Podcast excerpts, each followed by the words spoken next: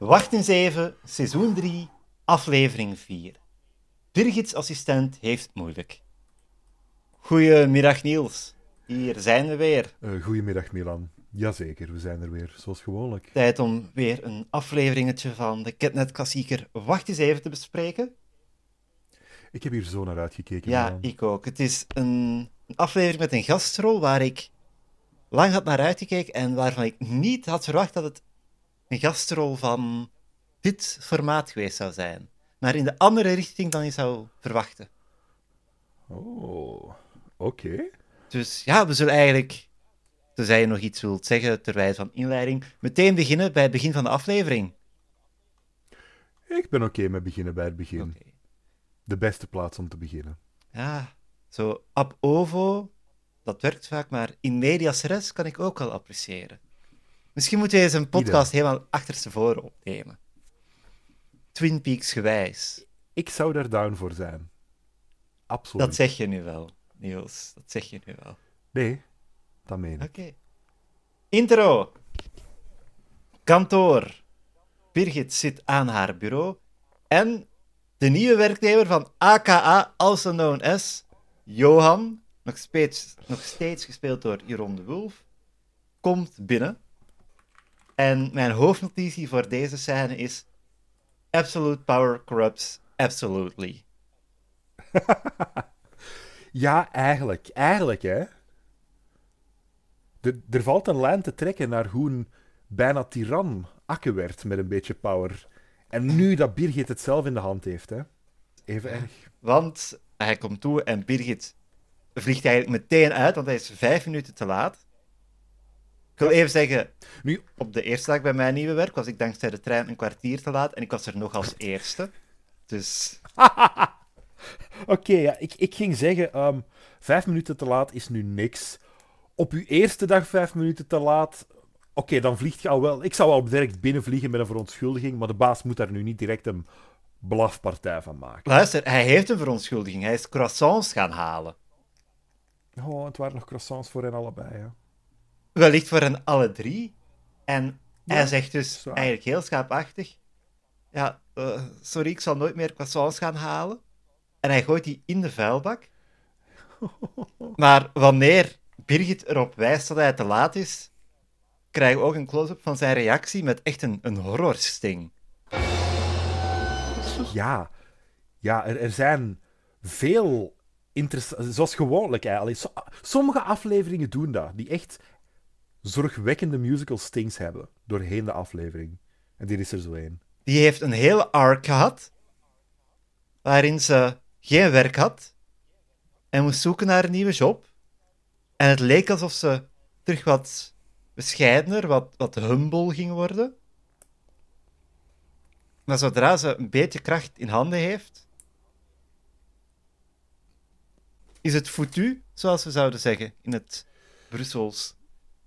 Ze is weer... Zoals wij Brusselaren altijd zeggen. Hè? Ik heb hier ook nog genoteerd dat Johan zijn jammergezicht mij een beetje deed denken aan Frankie van het eiland. Ik, ik dacht dat hij volledig die kant op ging gaan. Ik snap het. Ik... Het is een bepaalde gezichtsuitdrukking. Ja.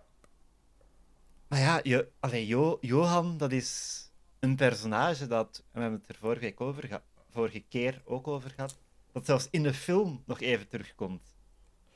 Dus Juist. Hij, hij, hij heeft al impact gemaakt. En ik herinnerde mij Johan ook nog van vroeger.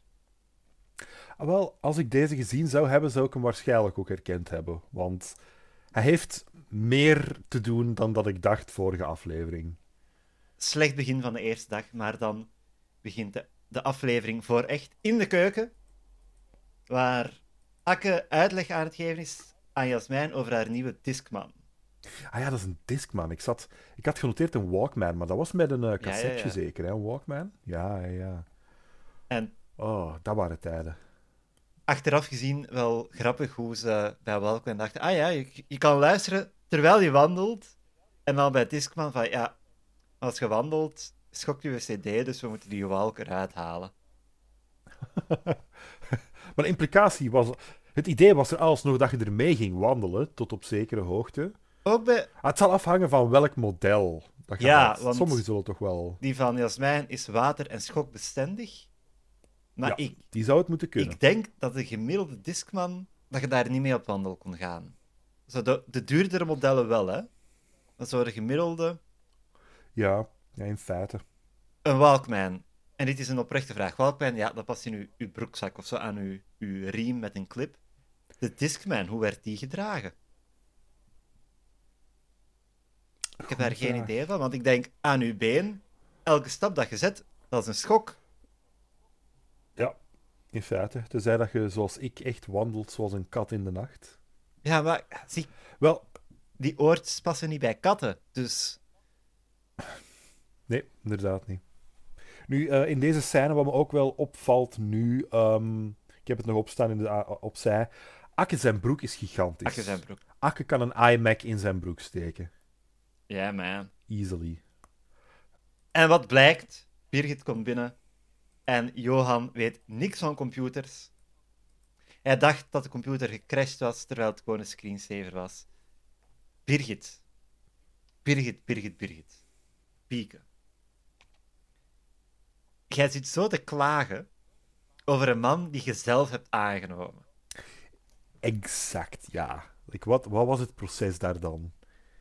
Nu, ik zeg die ze zelf heeft aangenomen. Die uitgekozen is door Bjorn. Oh, juist, ja. Oké, never mind. Maar hij ja. was wel bij de drie, drie laatste. Dus Ze hadden Bjorn moeten terugbrengen, deze aflevering, voor verder de Johan-saga af te handelen. Dat, dat, dat was heel goed geweest. Verdorie. Ja, ja. Ja, ik zal la- later hebben we een moment dat we Bjorn zouden Ja, kunnen bovenhalen. Maar allee, sorry, maar bij een, domotica-bedrijf. En ze hebben dan niet gecheckt hoe goed hij met computers kan werken. In het, het Ja? jaar 2000 zou ik denken. Het, het begint een must te worden. Het begint absoluut een must te worden. En hij is oud genoeg om een snor te hebben, dus... En ja, maar nog niet oud genoeg om een baard te hebben. Ah, wacht, nee, hij heeft een, een, eh, weet een, een kingroeisel. Lu- luister, ik kan ook geen snor of baard groeien.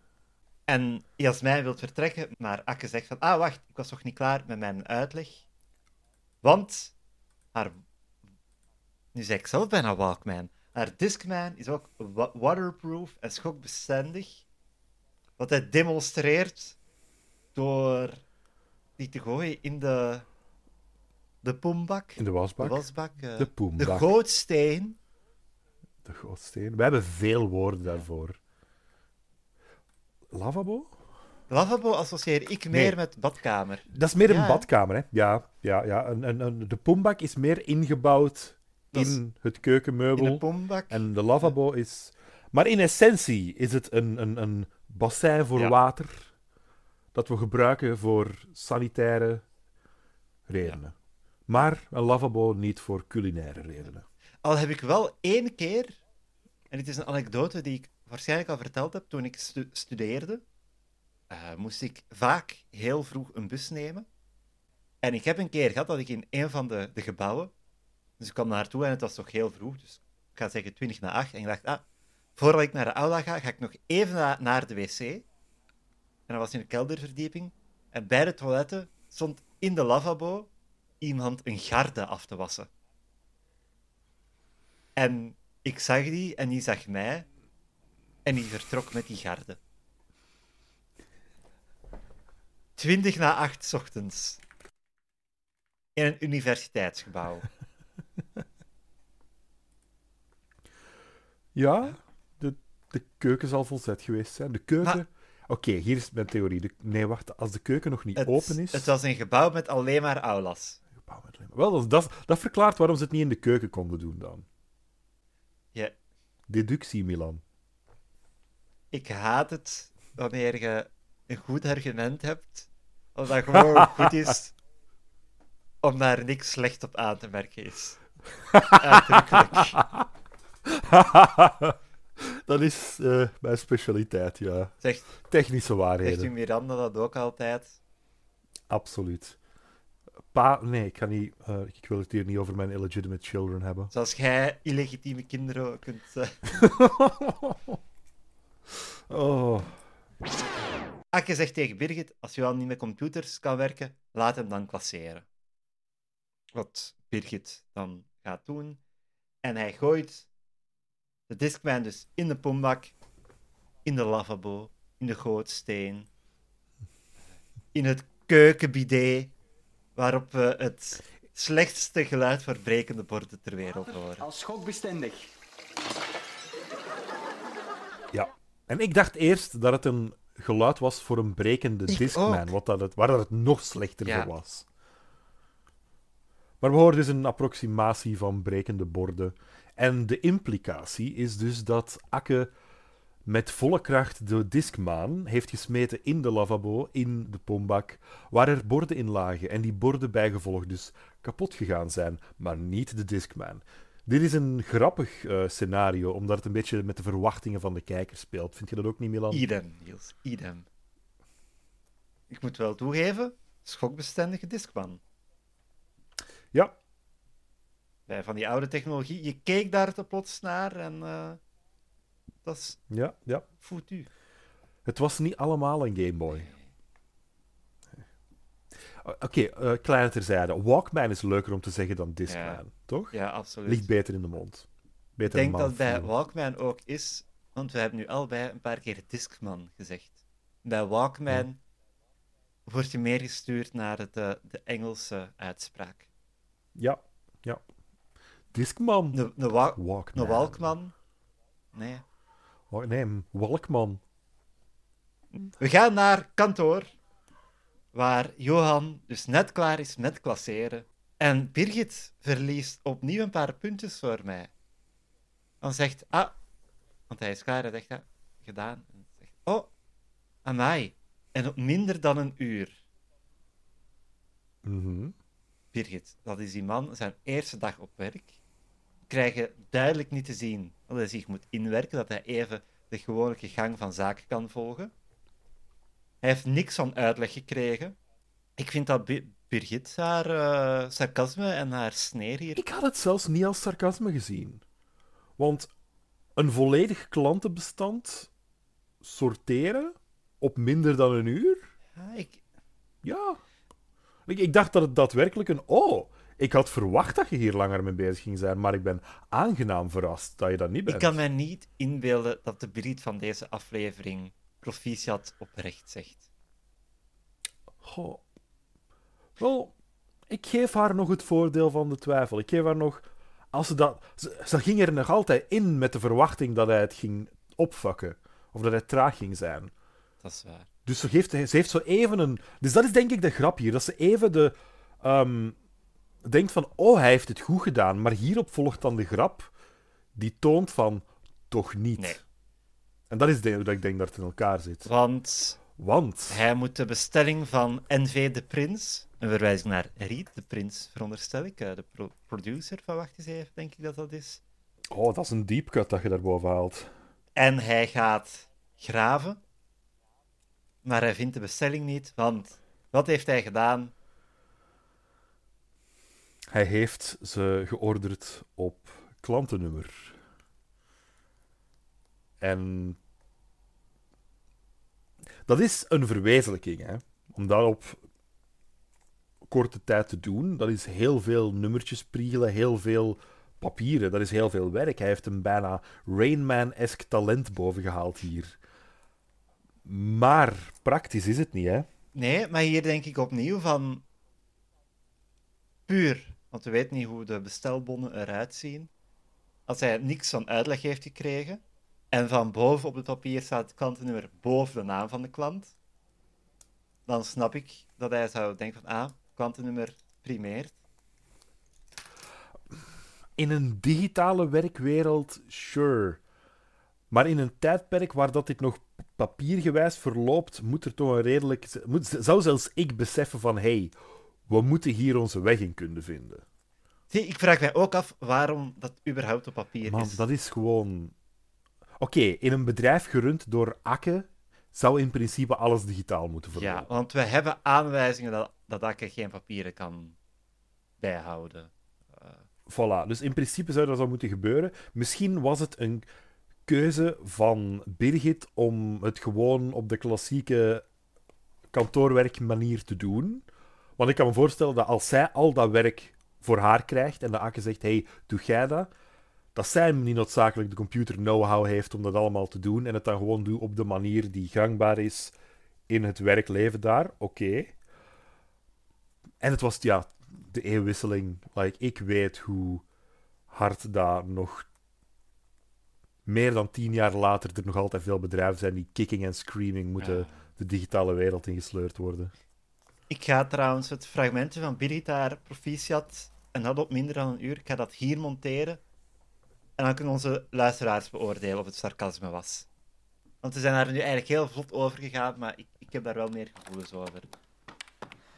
Klaar. Ah, goed zo. En dat op minder dan een uur. Flink hoor. Oké, geef mij eens de bestelling van NV de Prins. Oké. Milan, ik heb ook gevoelens over u, maar dat ga ik... Zodra ze beseft dat Johan het op klantnummer heeft gedaan, begint ze hem uit te kafferen. En ik vind dat echt vreed. Want dat is vreed, dat is vreed. Dat- is wa- waar dat ik het zie van, oh, dit is de turnaround. Dit is de, oh, misschien doet hij het toch beter dan verwacht. Nee, hij doet het niet beter dan verwacht. Ze noemt hem een imbeciel, een dom kalf, zoiets. En, Ja. en Johan begint te wenen. En, of bijna te wenen. En op een bepaalde manier is dat natuurlijk komisch bedoeld. Maar, sorry, als ik op mijn eerste werkdag dat te horen zou krijgen, zou ik ook wel... eh, Ja, ja, absoluut. Voor Johan is dit een horroraflevering. misschien heeft Johan, Johan gewoon veel stress omdat het zijn eerste dag is. Ja, veel stress, een gebrek aan opleiding. Hij maakt vermijdbare fouten die hij waarschijnlijk met een beetje common sense had kunnen vermijden, maar opleiding. En hij is in een job gegooid waar hij de, de skills niet voor heeft. Die hem niet verteld geweest zijn. Hij is zijn dag ook met zo'n goede geste begonnen van ik neem croissants mee. Ja. En dat is meteen Oh. de vuilbak gegooid, letterlijk. Ah. Ik zou dan ook niet op mijn eh, best zijn, hoor. Nee, nee. Oh, Johan. Justice voor Johan. Living, terwijl we Birgit en Johan op de achtergrond zien, is Steve gefrustreerd aan het opruimen. Want het is, het is altijd hetzelfde. En Zoe en Tom komen binnen, luid discussiërend over de magazines die ze lezen, geloof ik. Moet ook leuk zijn voor Johan. Je hebt al zo'n stress en dan gebeurt dat vijf meter verderop. Ik heb dat ook genoteerd. Imagine Johan zijn. Nieuwe kantoorjob. Geprobeerd het goed te doen. Je brengt croissants mee. Uw bazin keffert u van moment 1 af. Het is in een kot. Op de woonkamer. Op de tafel in de woonkamer. De rest van het kot loopt daar rond. Te ruzieën in de achtergrond. En dan heb ik tussen haakjes, omdat hij nog altijd aanwezig is, geschreven Humiliation King? Vraagteken. Hij weet ook dat hij is uitgekozen door een tiener. Oh.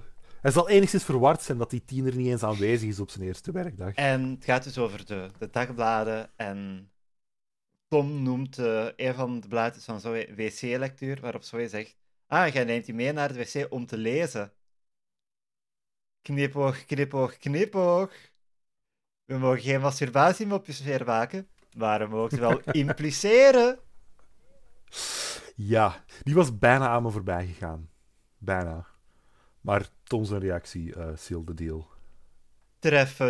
Eh, Treffery begint echt een, een catchphrase te worden.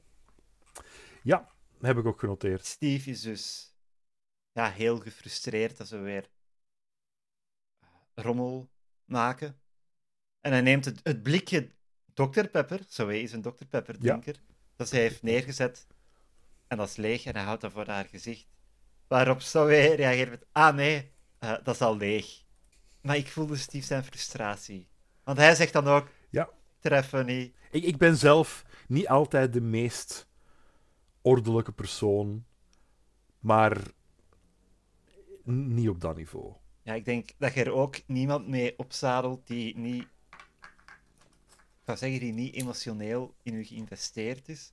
Maar dan reduceer ik de, de kotgenotenvriendschap misschien een beetje. hij zegt dus van, ja, Tom, zo, jullie zijn het altijd die rommel maken. Stop daarmee. Doe eens normaal, want ik ben dat beu. En Zoe zegt, oké. En begint dan kwaadaardig te lachen. En verslikt zich in haar lach, waarop Tom op haar rug moet kloppen. Niels, wat, wat was dat?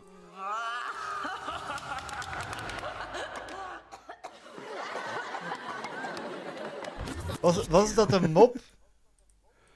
Was dat grappig? Ik vond het ehm, visueel wel leuk. Ehm, Tom zijn bezorgde uitdrukking doorheen het ding was vooral leuk. Maar dit is heel seizoen 3, ga ik het noemen. Ik kan me niet Mhm. inbeelden dat Zoe in seizoen 2 een kwaadaardige lach zou doen. Want een kwaadaardige lach is inherent iets heel performatief. Dat is waar, maar de personages hadden wel al een flair voor het dramatische, voor comedic effect hier Ik daar, denk hè. gewoon dat het gastlek bij Zoe haar slaapkamer is. Twee afleveringen geleden die outfit.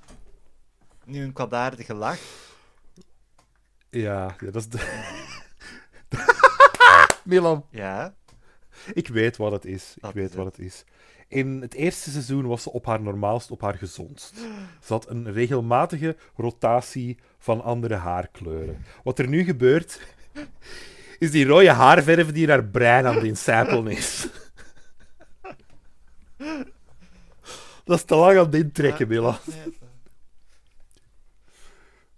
Daar, daar heb je me. Oh. Keuken. Zoe is aan het luisteren naar de, de Discman van Jasmijn. En Jasmijn zegt, je mocht hem hebben. Want je bent mijn beste vriendin. Vond, ik vond hem... Je hebt daar ook vraagtekens een gesteld, beetje hè? zielig, Jasmijn. Je zit nog in, Ah, jij zit nog in het middelbaar. Ah, wel. En like, oké, een 16, 17-jarige l- back half middelbaar met een jonge universiteitsstudent. Like, sure, dat is een age gap die ik misschien met sommige vrienden van nu heb. Maar we zitten allemaal in de twintigen. In de twintig ergens. En like, als 16, 17-jarige is dat like, oh, uw beste vriendin? Oké, dat kan gebeuren. Ja, oké, maar puur als ik denk van... En het is misschien een beetje cynisch, maar vriendschappen van zo lang je school gaat en zo lang gestudeerd, die zijn voornamelijk gebaseerd op ik word gedwongen met veel tijd met deze mensen door te brengen. Ja, En ja. goed, Jasmijn Ja. kiest ervoor om naar het kot te gaan, maar ze gaat nog steeds veel meer tijd doorbrengen met... eh, weet niet meer hoe haar klasgenoten heten die geïntroduceerd zijn. God man, geen idee. En ik kan u ook zeggen, like, het is niet dat ze zo het nerd search Nee? is dat geen vrienden zou hebben. Like, ze, heeft, ze heeft sociale skills. Is een beetje, een, een beetje weird, maar ze heeft sociale skills genoeg. Tenzij, en dat is ook een optie, dat ze sinds de casus Peiremans gewoon al haar cloud heeft verloren. En nu niet meer gerespecteerd wordt op school. Oké, dat is wel een shockingly realistische mogelijkheid, want... Oeh, de, die van Frans is samen met uw vader is wel in burn, waar je niet echt iets tegen kunt brengen. En ze hebben gemeld op een school 5. Dat is toch het Oh, ergste van al. jezus. Oh, dat had ik al verdrongen. Maar Hoe bezorgd moet ik zijn als, als sinds ik opsta het topje van mijn pink weinig gevoel heeft, Milan? niet zo bezorgd, denk ik. Oké, dank u. Laten we verder doen. De CD waar Zoe naar aan het luisteren is, mag Jasmijn houden, want die is echt slecht. Ja, genoteerd E S-C-H-L-E-E-E-C-H-T. Het is Gloria Estefan, zoals we ze zullen ontdekken. Maar Tom komt binnen. Steve is in aantocht. En ze gaan meteen in. Ik ga het pinkjes omhoog modus noemen, want Steve Ja. komt binnen. En ze zijn heel. oh, maar dat is een goede mop, zo hé. Ja, idem. Oh, ho, ho. En ze doen dus wat heel omhoog gevallen. En Steve neemt dus cola uit de, de frigo en wilt luisteren naar de, de Discman. Natuurlijk is Steve als de homo uit de reeks gigantische fan van Gloria Estefan. Gloria Estefan. Wauw, cool. Het is het liedje Dr. Beat. Wat Nee, Milan. The Beat. Ja, ik heb genoteerd. Tok, tok, tok, tok, tok, tok, Piet. Ja, ik heb iets te lang moeten zoeken naar welk liedje het was. ja, nee, die, die ken Want ik. ik weet, ah. Gloria Estefan, die heeft Turn the Beat Around, maar dat gaat het niet zijn. Dat is dan weer degene dat ik dan niks zeg als je het mij vraagt. Wacht. Turn the beat around. Turn the beat around. Da, da, Turn the beat around. Oké, ja, ja, ja, oké. En, Ja. en terwijl Steve naar die muziek luistert, en dat was mij de eerste, twee keer, de eerste twee keer niet eens opgevallen, staat Tom recht, neemt de fles cola van tafel, draait het topje erop en zet die terug in de koelkast. Wanneer Steve zijn glas cola wil inschenken, zegt hij, "Huh, waar is mijn cola? In de koelkast met het dopje op. Net zoals het hoort, Steve. Eh, ik heb een blik geworpen ja, in de ijskast toen die even open ging, zoals ik altijd doe. Hè. En dit is een huishouden dat en grote flessen cola en blikjes heeft. ik vind dat niet eh, zo bijzonder. En dat zegt iets over u. Ik vind cola niet meer lekker. Ik heb onlangs een glas cola gedronken en ik vond het echt vies. Ik ga eerlijk zijn, ik kan cola enkel nog drinken bij een warme maaltijd, specifiek om die maaltijd naar beneden te wassen, naar beneden te, Ja. te spoelen. En elke andere context krijg ik dat ook niet meer binnen. Sorry, ik kan me niet herinneren wanneer ik voor de laatste keer frisdrank bij een maaltijd heb gedronken. Oh, ik dacht dat je zei de laatste keer dat ik een warme maaltijd heb gehad. Zo erg is het nu ook weer niet gesteld met mijn wijsheidsstanden. Eh, ja, luisteraars, Nee, nee, ik... ik- ben vijf wijsheidsstanden lichter dan onze vorige opname. Hoeveel is dat in kilo? ik had gram kunnen zeggen. Ik had gram kunnen zeggen. Maar Dat is een goede vraag. Ik, ik, had, ik had kunnen vragen om mijn wijsheidsstanden bij te houden of mee te krijgen of te zien of zo. Maar ik, ik had dat op voorhand moeten vragen waarschijnlijk. ja. Nou, nu is er nog een beetje mysterie in uw Ja. leven. Kantoor. Zelfs Akke is kritisch ten opzichte van Johan. Want ze hebben Johan gestuurd om koffie te halen. Een eerste idee was aan naar een koffiebar. Maar het is 2000. Er zijn nog geen Starbucks eh, in België, veronderstel ik. Nee, in feite. En Akke zegt, ja, daar kan hij niks verkeerd doen. Waar Birgit iets wat sceptisch over is. En dan toont Akke zich wel zo'n beetje meer als de... Ja, meer als een baas. Die zegt, Ja. je moet niet zo snel opgeven in die jongen. Wat ik al... In die jongen... Beetje vernederend. Dus ja, da- da- daar kom ik later bij de algemene indrukken nog wel op terug. En Oh. Johan komt terug met een dienblad met koffie op. En hij, hij struikelt bijna en hij morst de koffie op Birgit. Waarop zij eruit slaakt. "Hmm, Gij lomp, onnozel, onhandig, pathetisch. Je hebt een dom Dom, gemist. excuseer. Ik heb de pathetische niet verstaan zelfs. Ik heb Ah. daar vraagteken wat zegt ze genoteerd. En ja, Johan vlucht bewerend weg. Waarop Akke, misschien wel mijn favoriete en een van de meest low-key moppen uit de aflevering, zegt: Amai, je bent niet eens tot een zelfstandig naamwoord toegekomen. Die heb ik ook genoteerd. Heel, Heel goed. sterk. Ah. En dan zegt ze nog iets zeker. Dan, dan voegt ze er nog een. Was het ezel of zo? Dat, dat weet ik al niet meer. Ik was zo mee in de mop van Akke. Dat ik... Ah, wel. Het was zo gewoon een beetje een opvolging. Het was geen vette. Het moment, ik heb het, daar, ik heb het hier in slow motion op mijn andere scherm Ja, staan. Hè. uiteraard. En dat is een heel goed moment wel, want ze zegt zo nog een woord en dan blaast ze uit een mondhoek het haar uit haar gezicht.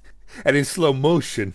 Heel sterk moment. Dat is echt girlbossing shit, man. Ja. Als, als jij on camera zoiets doet, dan ga ik een fanaccount voor u starten. Als ze dat niet gedaan hebben na mijn verschijning bij Ik heb het u letterlijk juist gezegd, dan gaat het nooit gebeuren. Ah. Heb je daarna op, op Twitter of zo eens gekeken van, oh, zijn er tweets die mij mentionen? Is er discourse over de show? Ik denk dat daar heel weinig, dis- Die Milan, ik denk dat daar heel weinig discourse over was in het algemeen. wel, wij hebben het in elk geval gelive tweet. Ja. In een groepschat, dus dat is niet live tweeten. Ik heb toen heel veel berichtjes gekregen. Oh, Milan, je hebt fuck gezegd op één. Eh, ik heb twee keer fuck gezegd. De ene keer hebben ze gewoon geknipt. Nee, een eh, iconische verschijning wel. En in de keuken wordt Johan getroost door Steve. En dat is het, hè. Dat is een, een Ja. paar seconden. Want we gaan dan meteen terug naar het kantoor waar Akke en Birgit op waarschijnlijk nog steeds de eerste werkdag van Johan het gesprek hebben. We moeten Johan ontslaan. Direct. Voor Akke was het dus ook het koffiemorsen. Dat was de laatste druppel. De druppel in die emmer that's already full. De druppel in de lavabo die al op overstroom staat. En ze zijn aan het discussiëren van wie het gaat doen. Ik sta meer aan Akke zijn kant, maar ik ben misschien een beetje biased. Ik ga hier ook wel zeggen van, oké... Oké. Eén. Ja. ehm, Akke had meer involved mogen zijn in dat proces. Als je een bedrijf bent met letterlijk twee werknemers, gewoon één van de twee volledig het wervingsproces laten doen, questionable. Maar oké, ze, is, ze is daar dan akkoord mee gegaan. Ze heeft die verantwoordelijkheid op zich genomen. Dus... En zij is ook degene die de meeste klachten over hem al heeft. Dan ja, oké, dan denk ik dat dat wel aan haar is. Maar Milan, wij weten natuurlijk wat er echt zou moeten gebeuren. Nee. nee. Bjorn, Bjorn, ah, natuurlijk, natuurlijk, Bjorn. ja, wauw. Breng die 17-jarige terug. Ah, dat, zou zo, dat zou zo grappig geweest zijn. Idem. Idem, idem. Sorry dat ik er niet, mee, niet meteen aan dacht. Ik was buiten mezelf. En Zoe komt binnen. En Birgit zegt meteen... Zoe, jij moet Johan ontslaan. Gewoon een willekeurige kotgenoot recruit daarvoor. Zoe noemt hen pussies, maar gaat het ook wel doen. En dan gaan we naar de keuken, waar Steve Johan aan het troosten is. Met een, een tas thee of zo. Oh, Johan, dat komt wel goed. En hij geeft hem zo'n... Geen schouderklopje, maar zo'n zachte box tegen de arm. Waarop hij ook heel hard jaagt. Auw! En zodra hij de, de thee wil drinken... Ja, die is natuurlijk nog veel te heet en proest die ook uit. Ik heb zelden zo'n pathetisch mannetje op de Vlaamse tv gezien. ik, ik heb het niveau van pathetisch hier, en dit is een verwijzing die maar een paar, een paar, een paar, maar een paar mensen luisteren hiernaar. Maar eh, Johan is op dit moment het main character van Disco Elysium. Like, ik zie daar een man met een snor en baard en wat, wat wild haar zitten. Alleen nee, niet wild, gewoon wat langer haar. In zo'n outfit met een das. En hij is een absolute trashfire van een human. En hij fuckt alles op. Dat is Disco Elysium. Dat is Ehm, een videospel. ja. Voor zij die het niet Dat is een videospel. En nee, Milan. Dat is literatuur. Maar ja, Zoe komt binnen, ziet dat gebeuren en draait zich meteen om om tegen Birgit en Akke te zeggen: Dit, dit, eh, is te, dit is zelfs voor mij te. Ja, ze- ze- bij de turnaround haalt ze ook zo even haar handjes omhoog met zo'n... Nee. Nee. Eh, ze, zij, zij wil hier niets mee te maken hebben. Dus wat doen ze dan? Akke zegt: Zoe, denk aan een getal tussen 1 en 10. En Akke zegt eerst 7 en hij zit er meteen bonk op. Dus moet Birgit Johan gaan ontslaan. En het verbaast mij dat ik dit nog nooit in het echt heb zien gebeuren. Want Birgit zegt meteen: eh, Hola, hola. Wie had gezegd dat jij als eerste mocht kiezen? We zullen het opnieuw doen. En zij zegt 2 of zo. En dan zegt Akke opnieuw 7. Wat opnieuw het juiste getal is. sterk moment. Dat zal totaal niks te maken hebben met Zoe haar bias ten opzichte van Birgit. Ja. Ik, ik heb hier één screenshot genomen, Milan. Ik weet dat we niet veel zijn met het visuele aspect, maar dit is een beeld dat vragen bij mij boven Dus dat haalde. heeft je nog nooit eerder tegengehouden, dus stuur maar. Ja, maar deze is extra. Dit is lore. Ik weet niet of dat op dit exacte moment is of één scène later, maar het heeft niks te maken met de scène. Dus ik ga het je gewoon sturen. Er staat een ingekaderde foto in een kader met rozen, met bloemen en een foto van een figuur, een man erin. En die kan ik echt niet thuis brengen. Ik ga u even een berichtje sturen met het screenshot. Dat is. Eh, ik ga zeggen dat dat. Hoe heet hij? Hoe heet die? Steven, de vorige huisgenoot. Die in Duitsland is gaan arbeiden. Maar het lijkt alsof hij dood is of iemands geliefde. Luister, iedereen hield van Steven, of hoe hij ook heet. Pieter? Oh, Zoiets als het. Steven, Pieter. Stieter. Steven gaat het niet geweest zijn, want we hebben al Steve. Ja, Steve en Steven zou wel een leuk duo zijn. Ik denk dat het Pieter was. Imagine dat voor de reeks er gewoon dubbel zoveel huisgenoten waren. Maar dat was dan al... Dat was dan Steven, Tim, Z- Zai en jo, d- um, um, Ekke. Mhm. Ja? En eh, dan, kwam er soms ook nog de, die, de, de andere dochter van de huisbaas, Jo- Josmijn, kwam langs. Niels? En soms bracht eh Ekke ook zijn goede maat um, Karel. Kirlo mee. Ah. Ah. Ja, sorry. Ik was op een bepaald moment... Ik heb het opgegeven om echte namen te gebruiken. Sorry. Niels? Waar is Carlo? Niels, je zei, ik heb op een bepaald moment het opgegeven en ik zei, ja, dat weet ik. Ja. Milan, waar is Carlo?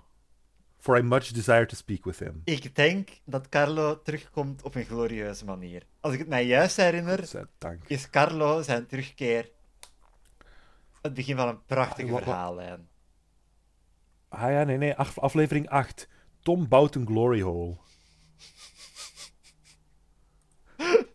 Ik, ik weet dat het niet waar is.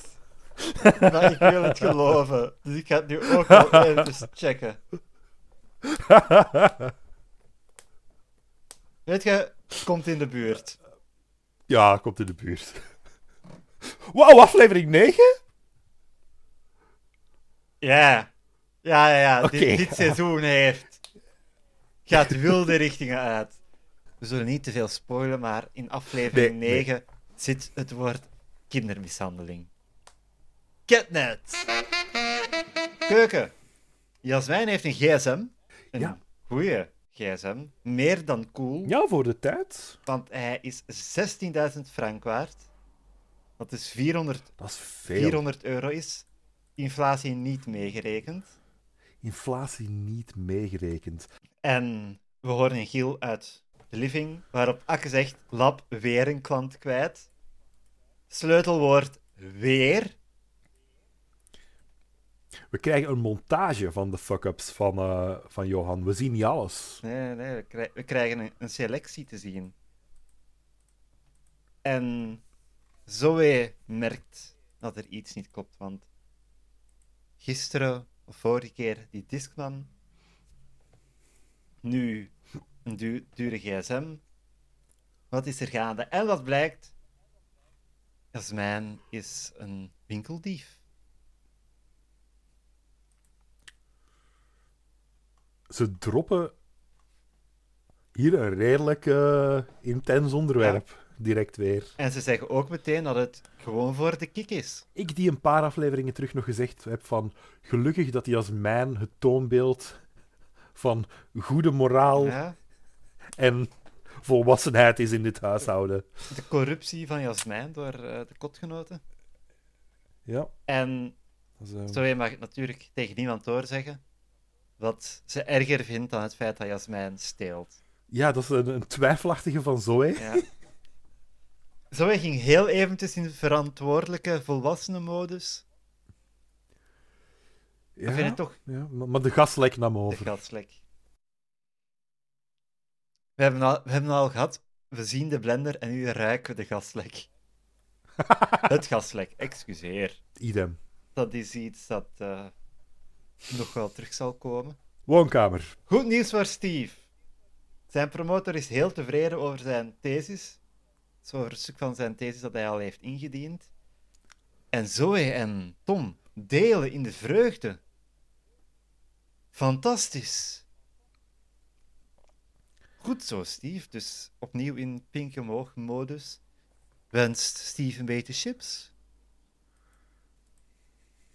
En Steve is heel weirded out. Hij had meer euforie verwacht van hem.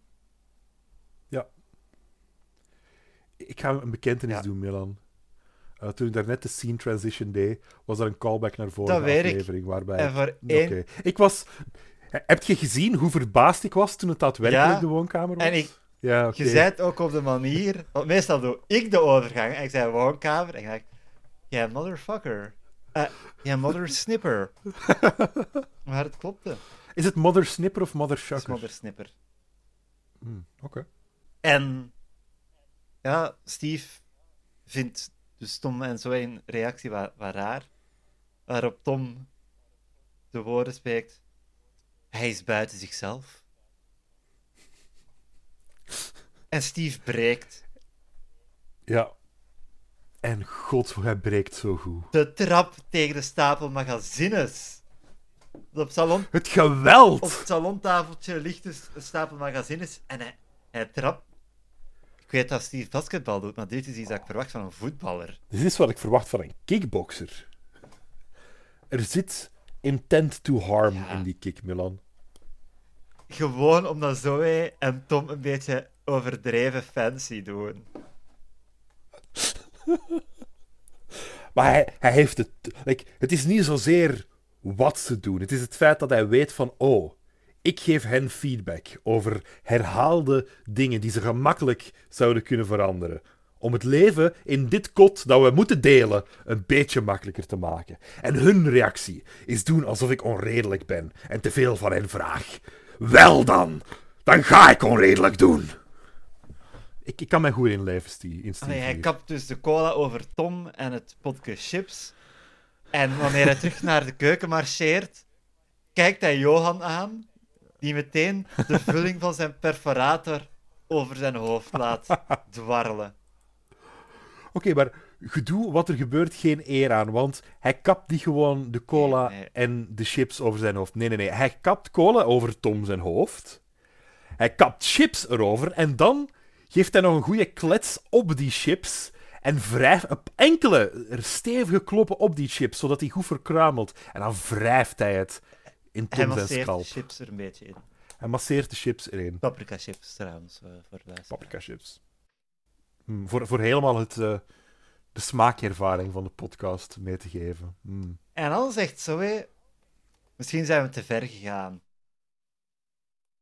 Wat is hier te ver gegaan aan? Je weet dat die dat niet langer dan een paar dagen gaan volhouden en ze maken geen rommel meer. Ja, nee, ik, ik ben aan de kant van Steve. Als ze er zo'n drama van maken dat ze gevraagd worden om fatsoenlijk te doen. En ze maken daar zo'n spel van. En ze kunnen het niet eens opbrengen om een beetje blijdschap en enthousiasme te tonen als ik mijn goed nieuws kom brengen in dit huishouden dat ik recht houd op mijn twee schouders, Milan. Ik zou ook Ja, nee, ik- chips in uw scalp voor wrijven. mij is het denk ik te hard een numbers game. Ik zou iets hebben van, oké, ja, ze doen nu raar, maar ze maken wel minder rommel. En dat bespaart mij voldoende principe, energie om dat te compenseren. Op een objectief niveau, ja. Maar in de belevingservaring van Steve Oké. ben ik aan zijn kant. Het is ook wel mooi dat Zoe volledig ontsnapt aan Ja. de grotere like, humiliation van deze daad. Like, Tom krijgt de volle lading en Zoe zit daar een beetje naast van... eh, Ik heb de indruk dat Danny Timmermans het niet erg vond om eten en drink nodig te krijgen. Want we hebben dat voedselgevecht gehad. We hebben, we ja, hebben melk ja. gehad. Ik, ik wacht Hij, op hij de neemt het als een champ. Ja, ik wacht op de aflevering dat hij looksaus of zo in zijn haar oh, krijgt. mm. oh, We gaan... die heeft Giro dopen achter de rug gehad. Wat? Die heeft Giro-dopen achter de rug gehad. Ik ga het niet eens over studentendopen hebben. Giro-dopen. Dit, is het, dit, dit is wat dat een Giro-doop was. Cola en chips in uw haar. Misschien mayonaise. We maken een sprong vooruit in de tijd. Nu in de, de living, waar Johan nog steeds perforator roontjes aan het oprapen is. In de achtergrond. En Zoe en Tom zijn tv aan het kijken. En zijn tot inkeer aan het komen. En eigenlijk zijn we toch idioten, hè? Waarop Tom zegt: de mens moet doen waar hij goed in is. Is dit een erkenning van hoe de personages een beetje extremer worden in de typetjes die ze vervullen? Birgit is tyrannieker Oeh. dan vorig seizoen. Is dat omdat ze daar Ja. goed in is? Tom is een beetje meer een vreedzak aan het worden. Is dat... Je hebt een, een argument Ja, daar. en- Je hebt een argument Want daar. terwijl ze dat gesprek voeren, kijkt ze ook in de lens naar tv. Dus dit is kijkers. Ja, onze personages, we spelen wat meer overdreven. Maar daar zijn we goed in. En een mens moet doen waar hij goed in is. Ze spelen meer naar hun rol. Ze zijn inderdaad. Zo, zo kunt je het bekijken. Ik geloof het nu. Maar Milan, Ja, deze hele scène, ik was niet in staat om die analyse te doen. oh god, wat... ik was. Ja. Heb je het gezien? Milan? Nee, ik heb het niet gezien, Niels. Ik was bezig met de narratief. Iemand. Iemand zou hiervoor moeten ontslagen. Oh zijn, nee, een blunder! Een blunder, Milan. Een blunder, Milan. Een onvergeeflijke blunder. Een editing blunder. Een consistentieblunder. Oei, oei, oei. Want in... We gaan het het televisieperspectief noemen, Ja. hè? Het POV-shot van de televisie. Zien we Zoe en Tom zitten. En Zoe zit zo, met haar arm over de leuning. Ja, Dan krijgen we het wijde shot waarin we zien dat Johan zit te knoeien op de vloer. En Zoe zit met haar armen Ai, ai, op haar- op haar schoot. Ja. En ik denk van, oké, nee, dat is een overgang. Dat is fair, dat is oké. En dan gaan we terug naar het televisieperspectief. Er gaat geen tijd voorbij. En de arm hangt terug over de leuning, Milan. Onvergeeflijk, ik was uit de fictie gehaald. Ja. Ik heb zitten wenen tot het einde van de aflevering, dus ik, jij gaat de rest moeten doen, sorry. Maar misschien was dat een beetje bewust met het doorbreken van die vierde muur, van dat ze zeggen tegen de kijker, luister, wij acteren ook maar onze typetjes. En zelfs de ruimte, de tijd en ruimte binnen dit kotgebouw, binnen deze set, klopt niet. Het is fake, lieve kijker. Jullie kijken, net zoals Tom, te veel tv. Want zo zegt tegen Tom, je kijkt te veel tv. Want Tom wil, net zoals de reeks waarin ze naar kijken, een leven met misdaad, geldtransport overvallen en dan naar Bahamas verhuizen met Ellen. Ja, we, we, moeten, we moeten afkicken van dit entertainment als ons enige bron van entertainment hebben. Want anders krijgen we zo'n dingen zoals ik. Zoals wat ik net meegemaakt heb. In de woorden van Doe maar, er zit een knop op je tv. Dus de scène eindigt met eh, ja, Tom die zegt: Ik wil ook zo'n leven van misdaad. En Zoe zegt: Ah ja, je moet maar aan Jasmijn vragen, die weet daar alles van. Waarop Tom heel ostentatief de tv afzet, draait naar Zoe. En ja, Zoe kan dus enkel met eh, oeps reageren. Ik begrijp dat wel. Als je zo'n mopje kunt maken. Ja, ja. Ma- En het, het, het is nu een geheim, maar het is niet bepaald een, een ethisch verantwoord Nee. geheim. en een manier waarop het aangekaart wordt in de volgende scène is ook fantastisch. Volgende ochtend. Ontbijt. Zoe en Tom. En Zoe zegt van... Tom, niks van zeggen. Hè? Ik heb dat niet tegen u verteld. En het eerste wat Tom zegt tegen Jasmijn... Maar, oh, Jasmijn... Jij ziet eruit om te stelen vandaag. Eh, onmiddellijk, hè? geen aarzeling in hem. En je, ik beeld me in, in een andere reeks zouden ze zo misschien nog gedaan hebben dat Jasmijn zegt, huh? Huh, wat? En dat Tom dan zegt van, ja, je ziet er zo goed uit. Maar nee, het is meteen, Je hebt het? Waarop Birgit en Agget binnenkomen. Vragen wat? Ja, dat Jasmijn steelt. En, Oh, en Tom glundert. Tijdens onmiddellijke deze escalatie. Ja, uitwisseling. Milan, ik wil een correctie van mezelf Ja. neerzetten. Ehm, ik heb daar straks een verwijzing gemaakt van, naar eh, de lyric van Doris Day van Doe maar. Er zit een knop op je tv. Ja. Milan. De Wacht eens even band. In, het, in een song Wacht Ja, eens even. Ik weet het. Wacht eens even, wacht eens even. Er zit een knop op je tv. Ik wist dat ik ergens die connectie maakte en ik kon het enkel naar Doe maar linken, maar nee. Het was Wacht eens even zelf. Stap uit je luie zetel en doe toch met ons mee. Het is eh gedichtenweek wanneer we dit opnemen, mensen. en Birgit, Het leven is zo kort, laat het niet passeren. Zonder dat het iets wordt, laat het tij nu maar keren. Volg gewoon je gevoel. Je zal je echt niet vervelen.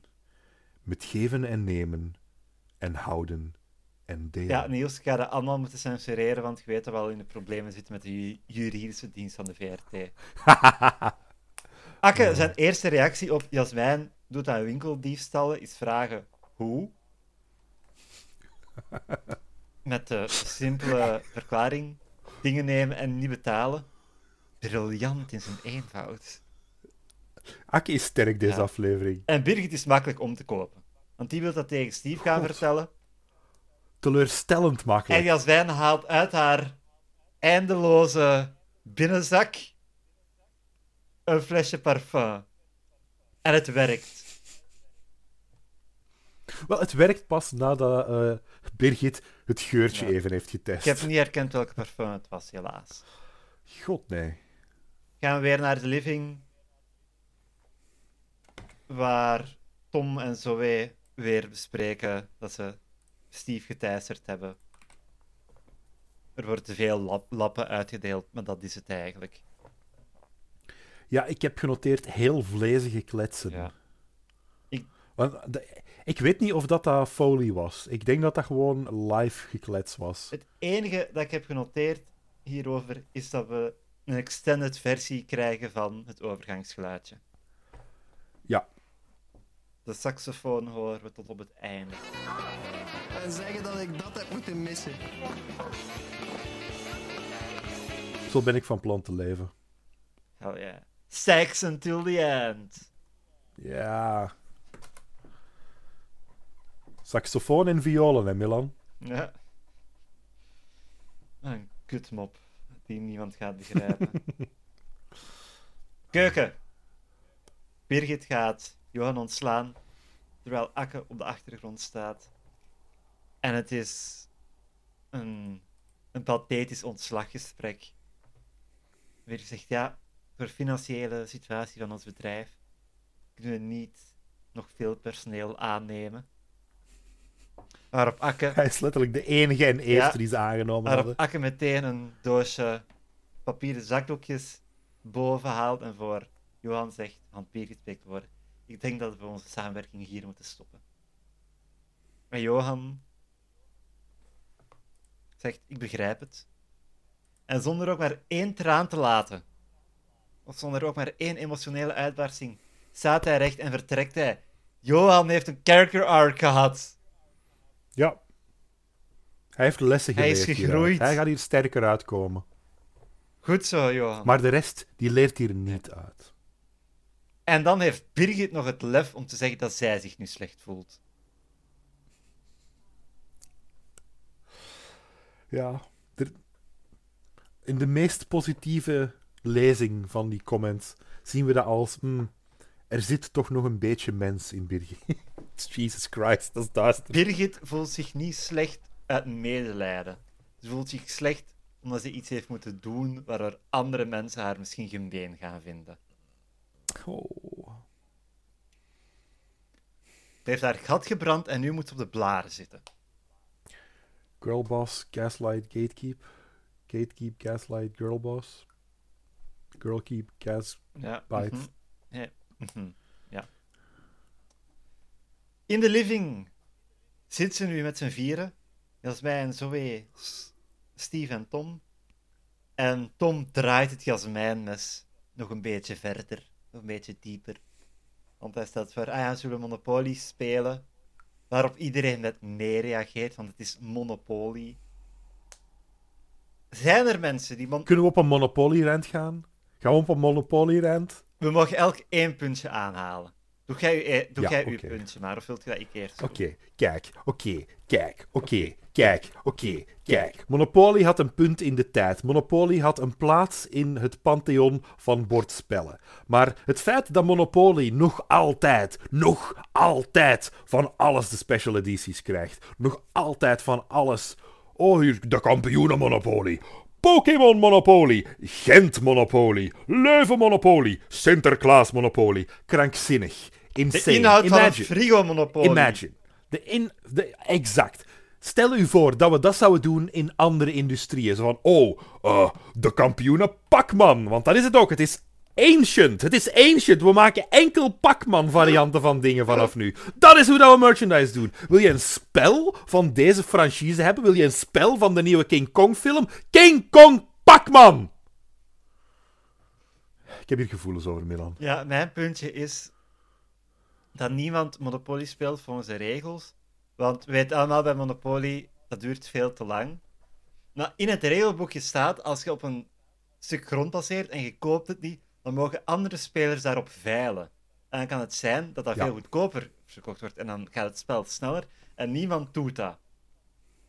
Niemand doet dat, maar ik ga zeggen dat het nog altijd een. Zelfs als je dat doet, is het een redelijk traag kutspel. Dus, luisteraars. Als je ooit de kans hebt, als je ooit denkt van ik wil Monopoly spelen, voel u niet te goed hiervoor. Speel Monopoly Junior. Ja.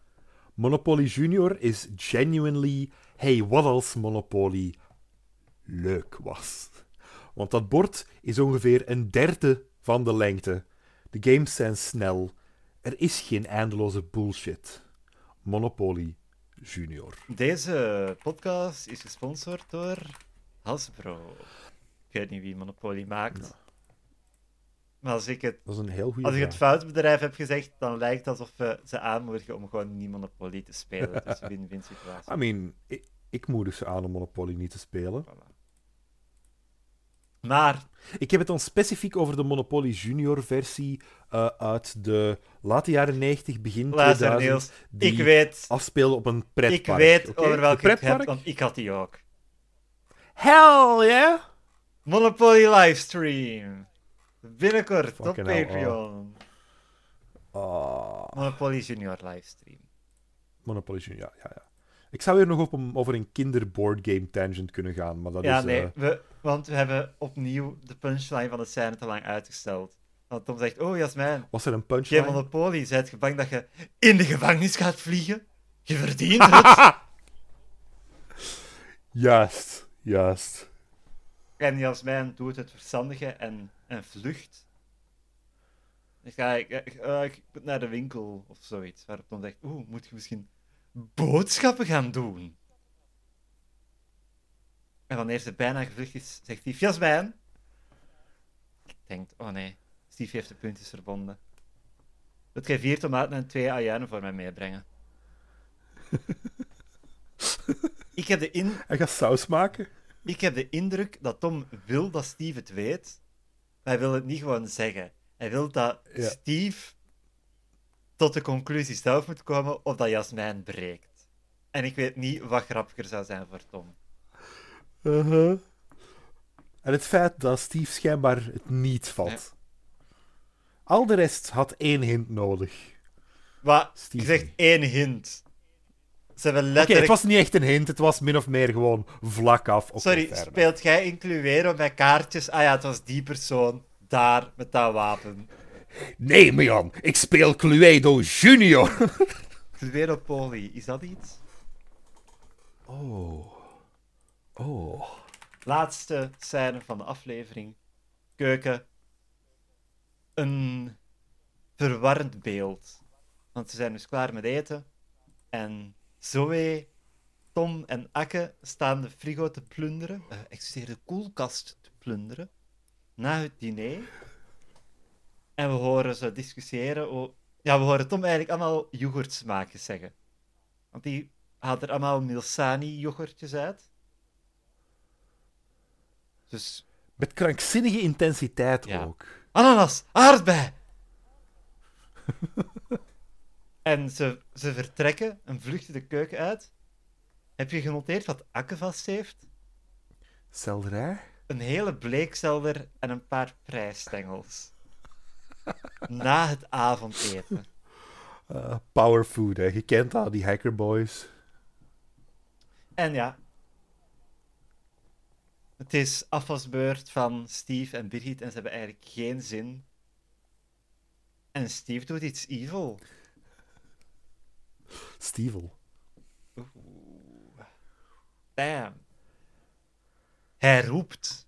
En het is op een heel rauwe manier.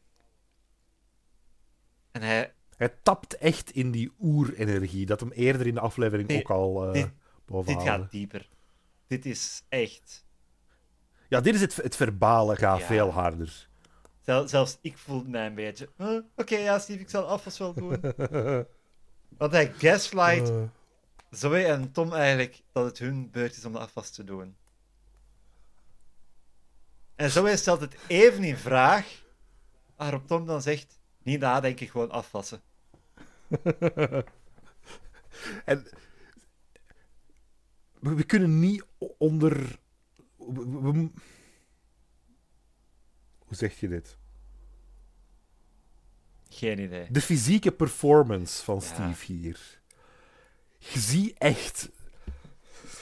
Het, het, het is zijn gezicht vervormt zich. Ik heb er niet op gelet, maar zijn nek zal weer. Ja, ja, zijn nek, zijn armen, alles staat gespannen als hij zo aan het roepen is. Dat is fantastisch om te zien. Dat is gewoon één bundel pezen. En hij, en hij gaat zo ook... Wanneer dat, ehm, Steve en Birgit daarna dan geniepig weglopen om al het werk aan hen over te laten, zie je hem ook op een fractie van een seconde gaan van naar. Ik heb een grapje gemaakt.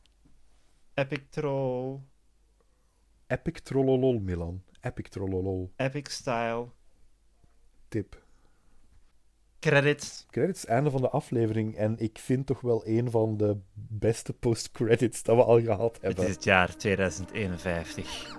Birgit ziet er ook identiek uit. Gewoon in iets glanzender kledij gekleed. Ja, en een volledige krankzinnige staart. Hè? Fu- future paardenstaart. Een, een futuristische paardenstaart. Al het haar achteruit gebonden. Achterkant van het hoofd een hele lange staart. Het een beetje glitterende outfit. Ze lopen aan Brussel-Noord. Dat er Wat heb ik gemerkt? Want ehm, ik heb gewerkt in een gebouw dat er nog niet stond in deze scène. Oh. Daar is een grote leegte. Ik dacht van, hé, hey, dat, dat station en dat monument herken ik. Oh. Ik, ik, ik weet niet wat ze aan Birgit gedaan hebben in die scène, want iets aan haar gezicht is ook wel... Hebben ze haar mogelijk een beetje ouder doen lijken? Ja, hè? Ja. Ze hebben haar ouder doen lijken, maar omdat ze zo rijk is, doet ze nu ook adrenochroomkuren. Ja, ah, wel. Het ziet eruit alsof van... Oké, ze zijn naar 2051 gegaan. hè. Dit is niet 20 jaar later. hè. Ze zeiden van, nee, nee, nee. nee, nee. 51 jaar. 50 jaar later. Heerlijk. Birgit op dit punt is in haar 70 ergens. En ik moet ook toegeven dat eh, al bij al. Ja, wat, wat, wat gebeurt er daar eigenlijk? We hebben nog niks van ze gezegd. Hè? Nee, langs zeg maar. toekomst. Wel, nieuw Brussel-Noord zullen we het noemen. En daar zit een... Oh, Milan! Ik heb het verkeerd gezegd. In de tijd tussen nu en deze scène is het gebouw waar ik gewerkt ben gesloopt. Yo! Want het is er niet in 2051. Idem. Idem, Niels. Voilà. En daar zit een bedelaar en dat is Johan. Dus ja, en dan gaan sommige mensen krijgen maar één kans, hè. Wat zo. Wat impliceert dat Johan zijn twee slechte dagen zijn leven verpest hebben. Ik ga wel zeggen, voor een geïmpliceerd van, I don't know, 80-jarige bedelaar te zijn, Ziet er goed uit. Luister, in 2051 ziet iedereen er goed uit. En Ja, die, die adrenochrome kuur, dat is Ja. voor iedereen. Dat is public, dat is, dat is, dat is healthcare. de SP, ah, ik zeg vooruit, heeft gewonnen. Eh, in 21. en Birgit geeft hem zo één muntstuk. Het is geen euro, dus dit moet de, de nieuwe Belgische frank zijn of zo. En om het... Is het geen een halve euro Nee. of zo? Ik denk niet dat het een euro-muntstuk is. Nee. Ja, nee, ik denk dat het inderdaad nog een... Mm. En om, Ja. om, kijkers met scherpere ogen Ja. dan wij, zeg ons welk muntstuk dat dit is. en om het pathetisch pedelaarsplaatje helemaal af te maken, bijt Johan zo in de munt. Zoals ze in piratenfilms doen om te checken of iets echt goud is. Ah, er zijn toch nog goede mensen in de wereld. Oh, Is dit kanon? Los van hoe jong ze eruit zien.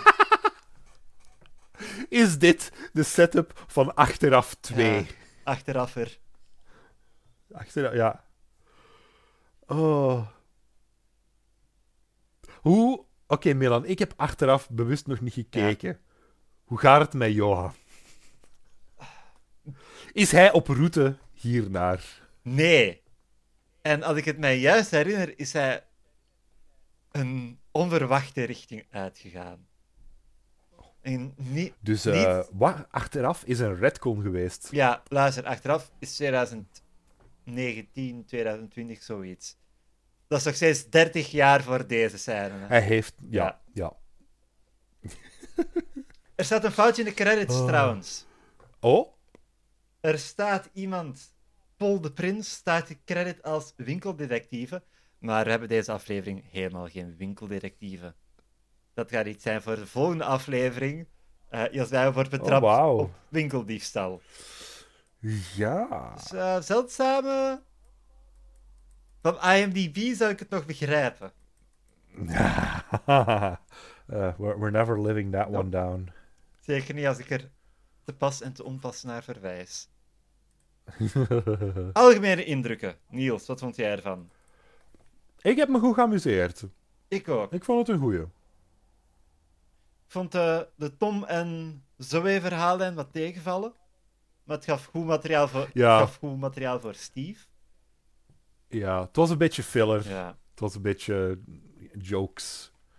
Jawel, het, het, het beste dat het heeft gedaan is gewoon punching bags geven aan Steve. Steve trouwens, ook leuk dat we een beetje follow hebben voor zijn thesis van vorige aflevering. Ja. Al ben ik nu heel in de war over de, over de tijdlijn. Want hij heeft zijn onderwerp drie afleveringen geleden gekregen. En hij heeft nu al een deel van zijn thesis af. Vraagtekens. Maar de, de ster van de show was Johan. Ik dacht echt dat hij meer dan één aflevering had. Ja, eigenlijk, met wat je zei vorige keer, dacht ik van, oh, we gaan meer Johan krijgen. Maar nee, was... begin en einde. Maar, what a guy. Ik, ik begrijp dat ze hem hebben teruggehaald voor achteraf. Ja. Voor zo een van die eh, één afle- eh, twee aflevering personages te zijn, is hij wel memorabel. Sorry, Ted. Milan, ik ga je zeggen, hè, op dit punt is Ted als concept memorabeler voor mij dan anything dat Ted heeft gedaan. Ik, ik kan u niks vertellen over Ted in de kanon. Ik weet niet meer wie Ted is. Ik ben dat vergeten. Ik weet gewoon de Ted waar wij over spreken. Zie, ik geef hem op 8 op 10. Ik vond het een goeie. Ik vind het leuk dat we De mop. ook wat, wat Jasmijn setup krijgen. Ja. Ah wel, ik sluit me daarbij aan. Dat is een achtje. En dan moeten we nog even passeren langs de correspondentiecorner voor we kunnen afronden. En het is een uitgebreide correspondentiecorner, luisteraars. En ik wil Ik wil beginnen met jullie te bedanken. Want we hebben er een hoop nieuwe luisteraars bij. En we hebben zelfs even van bovenaan de top gestaan in België voor de meest beluisterde tv-review-podcast. Dus nieuwe luisteraars zoals Aisha en Senne. Welkom! Die hebben ook een bericht op Instagram gestuurd. Dus ik vind dat die een speciale shout-out verdienen. Oké. Ja, als ze specifiek ons... Het zou heel grappig zijn als je gewoon zo de lijst van namen van mensen die ons luisteren krijgt. En je kiest er een paar willekeurigen uit als shout-out. Ik zou nooit meer luisteren. Eh, als jullie willen dat we dit niet doen, laat het weten. Dan, dan knip ik dit er achteraf wel uit. En verder hebben we natuurlijk ook wat onderzoek gedaan, Niels. Weet je nog hoeveel mensen er nodig waren om de pa van Ellen van onder de tafel te halen? Wel, we- ik, ik ook niet meer. Maar we hebben gevraagd aan onze luisteraars hoeveel er voor hen nodig zouden zijn. En Ja. twee extreme. De helft zegt één, één ober maar. De andere helft zegt meer dan vier. Dus ja, ik, ben, ik vind dit zeer fascinerend. Dit gaat in tegen alles wat ik geloof over normale verdelingen van data. En dan is er ook. Nu gaan we daarbij uit. Is het vrijwillig van onder de tafel halen? Ik denk dat het scenario is kramp in uw been. Zoals de vader van in. Oeh, dus we hebben willend, maar moeilijk. Want er is een heel groot verschil tussen het willen, bewusteloos zijn, dood vlees zijn, het willen, maar een probleem hebben, en niet willen. Dat is... Dus ik vind dat we die dataset wat moeten uitbreiden. We maken daar vijf verschillende... eh, de bit is gedaan. goed. Je kunt verder doen, Milan. Op Instagram hebben we ook gevraagd trouwens, want het was een paar dagen geleden de, de Mias. En dan was, ik dacht, ik ga eens vragen, Zoe eet pita, dat was wel een schijf, verdient die eigenlijk een Mia? En 100% van de stemmen zei ja. Dus, Mooi. eh Pommelien Thijs, kom eens langs, kom je verantwoorden. Ik denk dat we weten wie die prijzen echt verdient. Maar goed, aan alle luisteraars, ook de, de oude, bedankt voor het luisteren naar weer een nieuwe Mhm. aflevering. Laat nog steeds gerust een, een review achter op Spotify of op Apple Podcasts. Momenteel willen we er op- Apple Podcasts eentje, want we hebben, we hebben, één, we hebben één review daar en dat is één ster. En ik vind het een onterechte review. We zijn shocked, Ja, ja ik was appalled. er echt, echt niet goed van. Ik heb hem moeten troosten een uur voor de aflevering. Dus nee, eh, la- laat een reviewtje achter op Spotify. Spotify kan u ook het enquête, de enquête van de week beantwoorden. Wat is, was Birgit sarcastisch toen ze proficiat zei tegen Johan? Raad de podcast aan aan een vriend. En natuurlijk, wat kunnen de allergrootste fans doen, Niels? Bij ons aanbellen aan de deur. Mother... We hebben een Patreon. Sorry, op dit punt doe ik het Ja, ervoor. ik Mijn het. excuses. Ik weet het, Niels. Ik weet het. We hebben ook nog steeds een Patreon. Daar kan je vanaf 1 euro per maand een centje bij steken. En we proberen daar wel regelmatig nieuwe content op te plaatsen. Het staat allemaal in de omschrijving. En er is nog één ding dat we willen aanraden. En dat is alleen voor Spotify-luisteraars. Eh, Spotify heeft een nieuwe functie. Transcripties. Dus als je zin hebt om eens goed te lachen, dan raden we aan om naar een recente aflevering te gaan, te klikken op transcripties en te zien wat een algoritme doet met onze woorden. Steve zit op de bank. Maar Steve zit ook gewoon op het publiek, in het publiek. En met die wijze woorden sluiten we af. Ik was Milan. En ik ben Steve. Salaat. Salaat.